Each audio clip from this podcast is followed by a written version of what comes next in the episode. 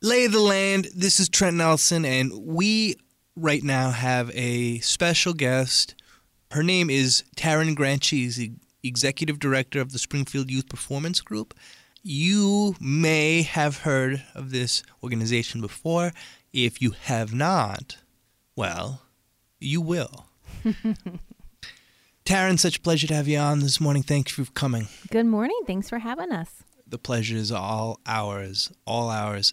And of course, I think before we begin concerning the most pressing events, I think we need to establish what the Springfield Youth Performance Group is for those who may not know. Well, thank you. The Springfield Youth Performance Group was founded in the summer of 2005 for a nonprofit charitable organization.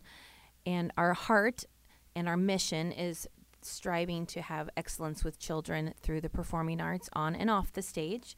So we bring arts programming to them. And if it's not something that we can provide through their school systems, we provide it through the community with special engagements. And how do you provide it through the schools? And what sort of special engagements, Taryn?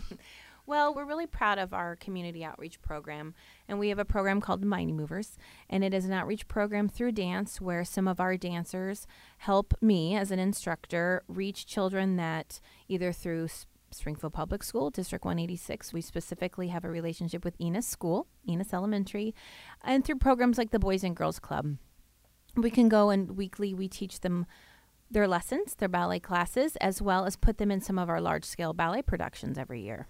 Wow, that is mm-hmm. incredible. And of course, studies have shown that getting children involved in the arts certainly helps to support a healthy uh, development and Absolutely. growth and appreciation for all the different nuances of life. Absolutely. So, Taryn, Executive Director Grant. why should people care about the arts and why should people care about supporting them other than that wonderful little tidbit that I just mentioned? well, I think whether it's arts raising our children to be aware of the arts or if it's being a patron of the arts, I think it's important. It opens our eyes to things that are in our community that we might not be aware of what's going on. I think it opens our eyes to self expression so, not all of us are comfortable expressing ourselves artistically, but we definitely know friends in the community that are. And so, I think with being cautious and also being open minded to that, it brings us just gives us a little bit more kinder awareness to what goes on in our world and our community when we are a patron of the arts because the being a patron of the arts can cover so many dynamics in our world and i think especially when raising our children it just it really boosts their creative thinking abilities. And we need to be able to think creatively to solve problems in an unpredictable world no? Absolutely. Whether it's writing or it's you know it's performance or if it's in our curriculum with schools. There are ways to be creative with everything. We just have to perhaps be brave enough to choose that path. I think you highlighted a specific word there is brave. And I think that's something that we really try to work with our young ones. Actually, at the end of all my classes, they say to me, I am brave and I am strong, all my young dancers, because that's very important is to be brave. It doesn't matter how old we are. We need bravery every day to face the challenges or to, in, you know, embrace what the day might bring us. But I think my fellow artists in the community are very brave and they have my respect for that for sure. And we appreciate you as well as the Springfield Youth Performance Group Executive Director Grant. um, and of course, one must ask how can people, how can they contribute to the arts uh, aside from raising children and, and sharing it and spreading? How can they contribute to what the SYPG does, to just the dreams of each person that might have an artistic vision? Well, I think the first thing to do is if you know a fellow artist or arts organization is you follow them on Facebook. They're very avid in promoting what they're bringing to their community and to their stage. So follow us, you know, on Facebook as well as their websites. But I think if you see, you know, any sort of street art fair or you see a performance, that's the first thing you could do is attend a lot of these performances, read the program, see who's supporting them, and thank you know your fellow community partners that support the arts. We have to support those local artists, perhaps with more passion than even the larger artists Absolutely. um, the the support is perhaps more meaningful. Absolutely. So we dance. The We SYPG do. dances Yes, we do. and painting, drawing. Well, yes, actually, in this performance that we have coming up this weekend, Rock the Conservatory, we actually have a live professional painter that paints during our performance. So she's actually up, raised above the band, and this is the second time Jamie Kemp has come to paint while we perform, and it's incredible. It's she doesn't reveal her piece until the show is done, but her talent is just limitless, and I'm ecstatic to have her live painting happening while the performance is going. Well, that was such a wonderful transition into the performance that begins on September 8th at 8 p.m. Mm-hmm. Rock the Conservatory. Would you tell us a bit about that? So, Rock the Conservatory is our second time we've had this this year, and it's at 501 West Elliott Avenue at the Grant Conservatory of Music and Dance. It's a fusion between live rock music and our performances, our performers that dance. So, you're truly on the same level as the performers. So, you're truly the third character that's in this performance. So, it's very involved. You're, it's very inclusive performance. It's an hour, so it's from 8 to 9. And I, I really think every year it grows. Just like I said with the live painter this year, I'm really, really excited about it. I'm really proud of all the artists that are involved. And for our listeners who may not understand exactly what a conservatory is, would would you explain it just for a brief moment? Well, the conservatory is our home where we study, and as artists, we study as long as we're breathing. And so the Illinois Symphony Orchestra lives there along with the Springfield Youth Performance Group. So we it's our home and we love collaborating together, but especially to keep the classical performing arts alive and strong. So it's just where we're constantly the youth symphony is rehearsing there consistently as well as the youth performance group and it's always filled with young musicians and dancers running around. It's great. Uh, you see it quite often uh, in Europe. You see conservatories often. You see them in other cities. It's wonderful that uh, that our Springfield has one as well, where the artists of any age can grow to continue to develop.